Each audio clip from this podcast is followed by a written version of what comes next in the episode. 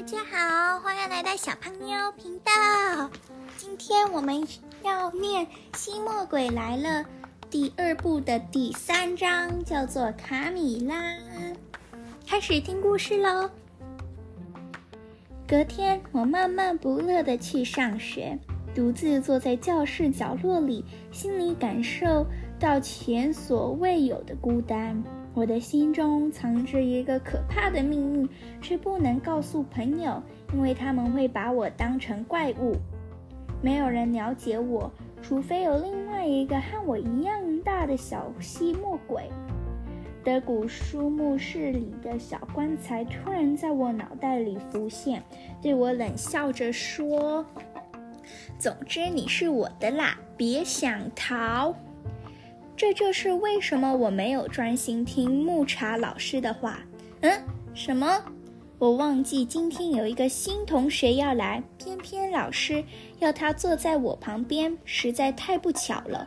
我对任何人都没有兴趣，更别说是个女孩子。我的心就像阴暗冰冷的地窖。我嘀嘀咕咕的把位置让出来，卡米拉在我旁边乖乖坐下。我不经意地瞄了她一眼，她转头过来对我微微一笑。刹那间，什么吸墨鬼的古书、符合我身材的小棺材、摔坏的旧棺材，全部都被抛到九霄云外去了。卡米拉比全校最漂亮的女生还漂亮，她的笑容像阳光般灿烂。我摸一下额头，天哪，我的额头像发烧一样滚烫。木茶老师说的话，我一个字也听不进去。他要我们画法国地图和首都巴黎，以及各省的大城市和主要河流，但是我却画了一颗心。卡米拉是个颗星，是这颗星的首都。我另外加了一条河，唯一的一条。当然，这条河叫做爱河。下课后，我的双眼离不开卡米拉，却不敢和她说话。我觉得自己像一块铁，她就像一颗磁石，强力吸引着我。这是种无法解释的感觉。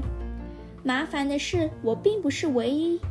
想赢得芳心的白马王子约翰随时随地跟在他身边，麦斯对他展开礼物攻势，而我只是呆呆的什么也没做。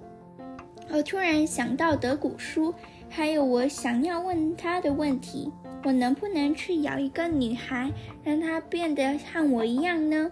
我决决定去咬卡米拉看看。好，那我们就念到这样喽，下次见，拜拜。